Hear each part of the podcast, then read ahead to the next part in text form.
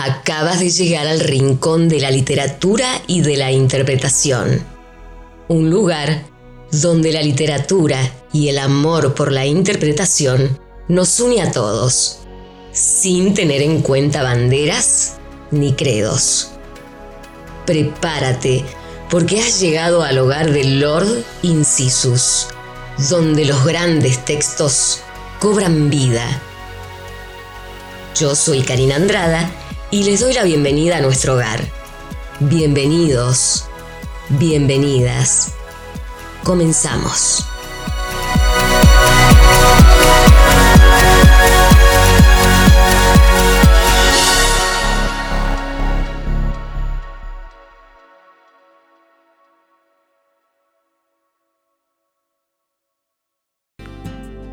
La invitación, como cada viernes, es seguir recorriendo el mundo, amigos literatos.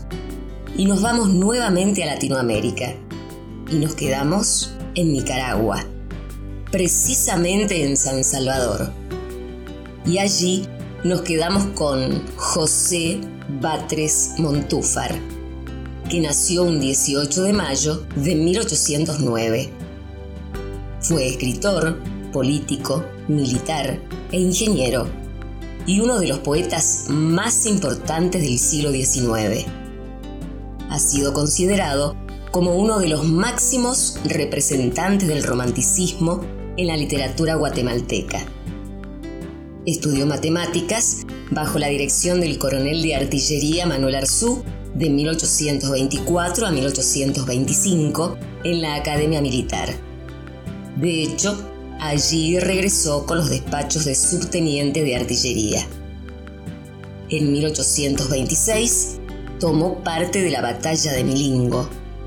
Fue prisionero y estuvo encarcelado casi un año.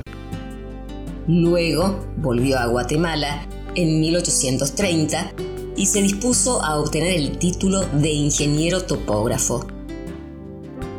Durante su vida se desempeñó como jefe político del departamento de San Juan Amatitlán, así como diputado de la Asamblea Legislativa del departamento de San Marcos. Una de sus obras literarias más reconocidas en ese país es Tradiciones de Guatemala. Esta es una recopilación de leyendas de carácter popular donde recogió costumbres y tradiciones de su país. Otra de sus obras destacadas fue Tres cuentos alegres y picantes, escrito en verso. Y yo pienso en ti. Yo pienso en ti. Tú vives en mi mente, sola, fija, sin tregua, a toda hora. Aunque tal vez el rostro indiferente no deje reflejar sobre mi frente la llama que en silencio me devora.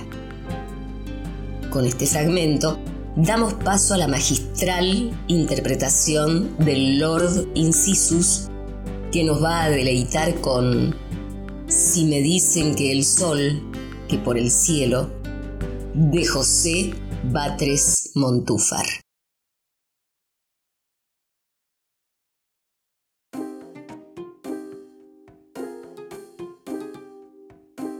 Si me dicen que el sol, que por el cielo de escribir un gran círculo se mira.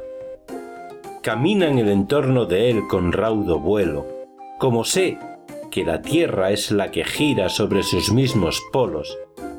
Sin recelo digo que lo que dicen es mentira, aunque la vista así lo represente. ¿Por qué? ¿Por qué el discurso lo desmiente?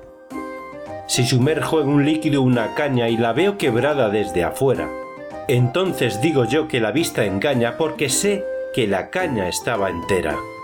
Si encuentro al regresar de la campaña a mi mujer con un galán cualquiera en alguna no lícita entrevista, digo también que me engañó la vista. Pues mal pudiera una mujer honrada siendo yo su legítimo marido, recibir a un galán en su morada, dando al diablo mi honor y mi apellido. Antes creyera yo tener turbada la vista, y el olfato y el oído, que creer que mi casta y digna esposa fuese capaz de semejante cosa. Y todo el que se precie de prudente debe pensar lo mismo que yo pienso si quiere tener paz entre la gente, como voy a probarlo por extenso, con un suceso de don Juan del Puente, contrabandista, rico y muy propenso a la desconfianza y a los celos, a que debió mil llantos y desvelos. Don Juan frecuentemente se ausentaba de casa y de repente aparecía, sin anunciar jamás cuándo marchaba y mucho menos cuándo volvería, porque en el fondo él mismo lo ignoraba, y era la causa de esto que tenía fincado su comercio en ir comprando sedas, tabaco y ron de contrabando.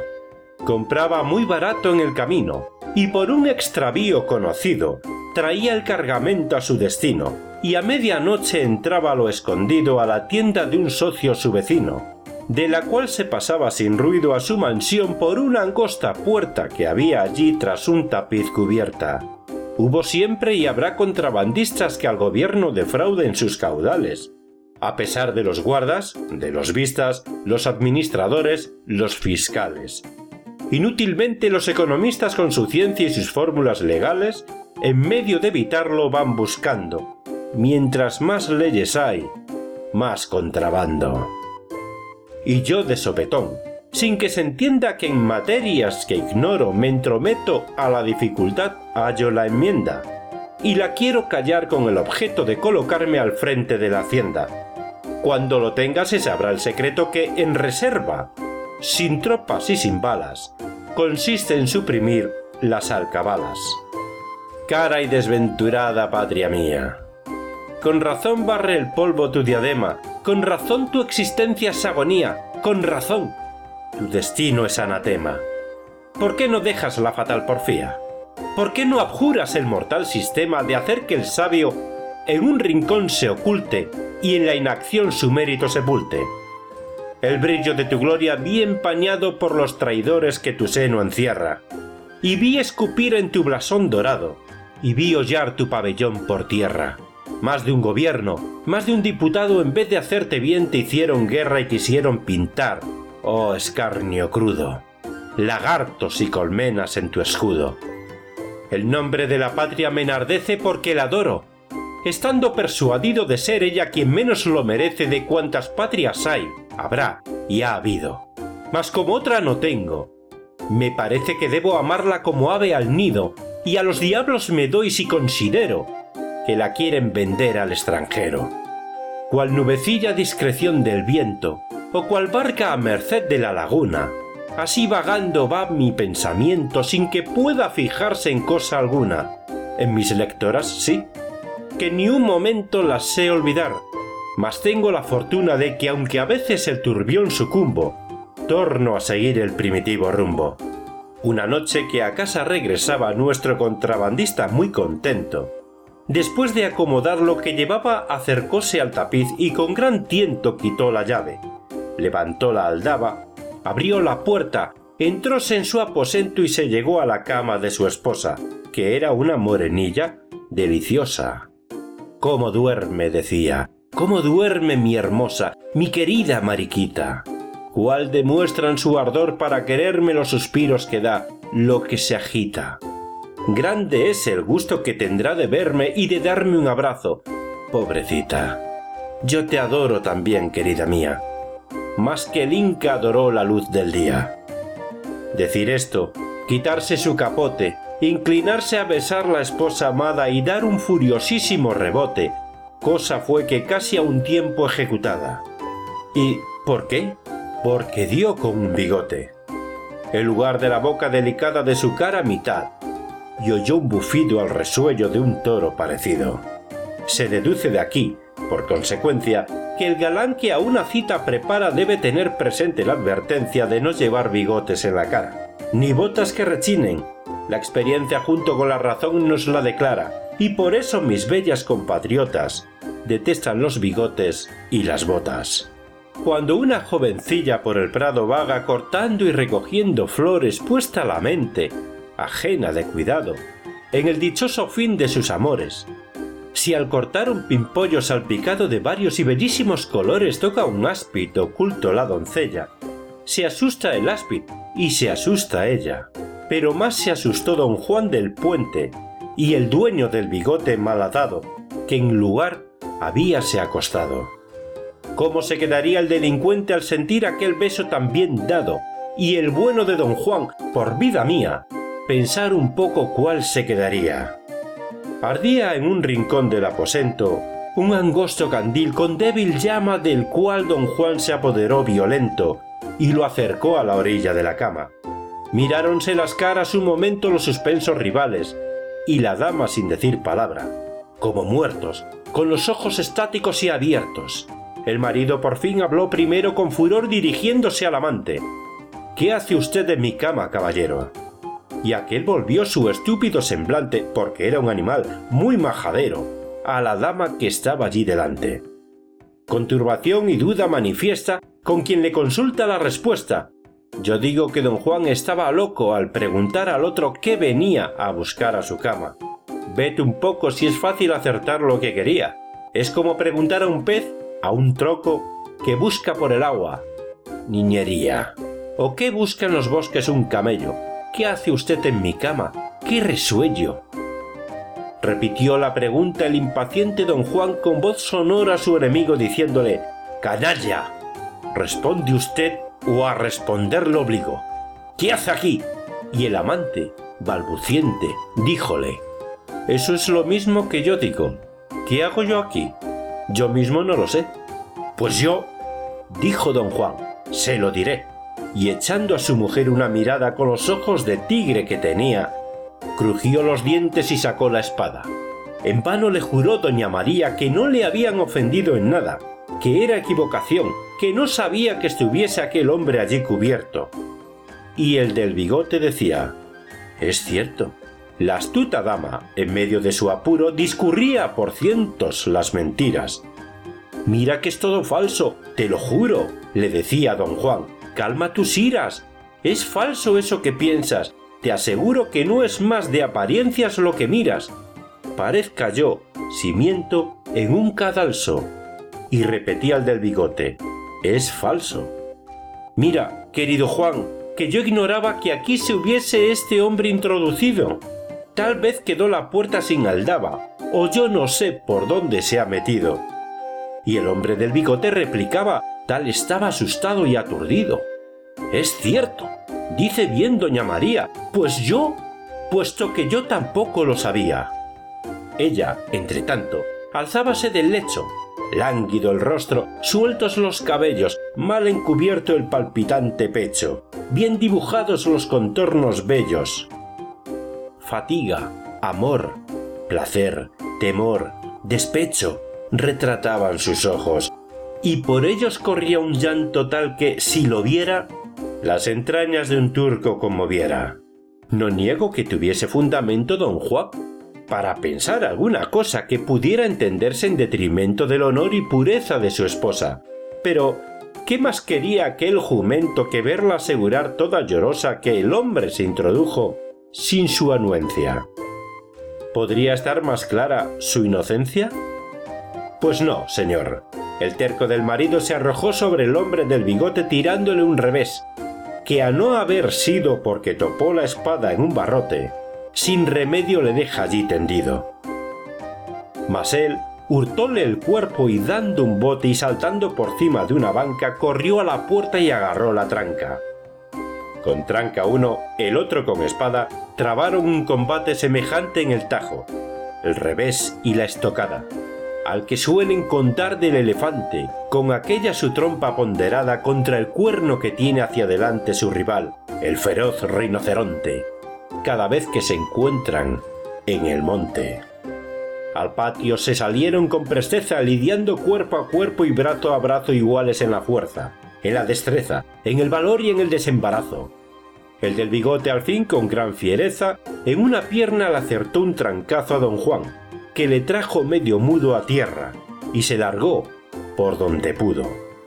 Yo me acuerdo allá lejos de una cosa, y es que don Juan, ya ciego de un ojo, muy viejo, con la frente muy canosa y algunas hebras de cabello rojo, tenía tienda frente a Santa Rosa, usábanle llamar don Juan el Cojo, y arrugaba la cara todavía cuando algunos bigotes descubría.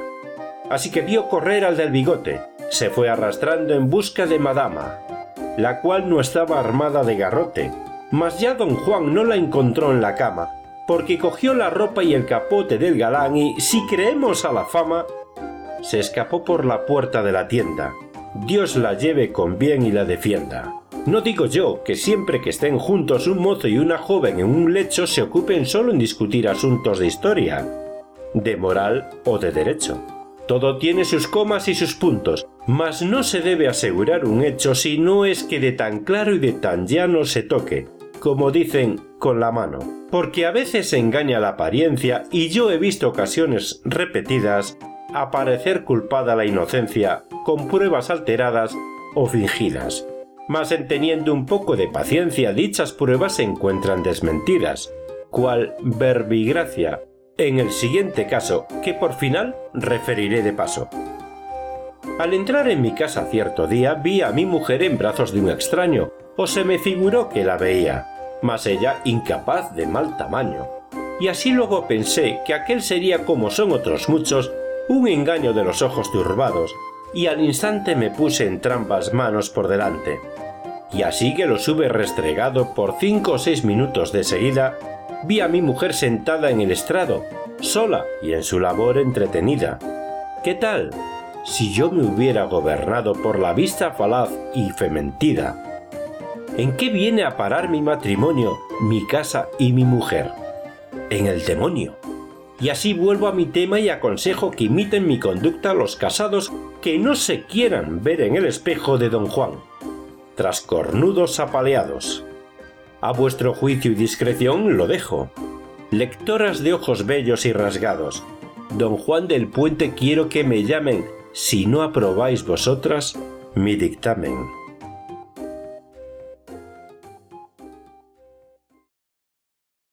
Queridos amigos, os invitamos a compartirlo en vuestras redes sociales. Les recordamos que nos encuentran en Facebook, Instagram y Twitter. Solo tenéis que buscar Lord Incisus. También os recordamos que podéis disfrutar las interpretaciones de Lord Incisus en su página web lordincisus.com, en tu aplicación de podcast favorita y en las distintas plataformas de podcasting como Blueberry, Google Podcast, Stitcher, iTunes, Evox. También os recordamos que podéis poneros en contacto con nosotros a través del formulario de contacto de esta web, lordincisus.com.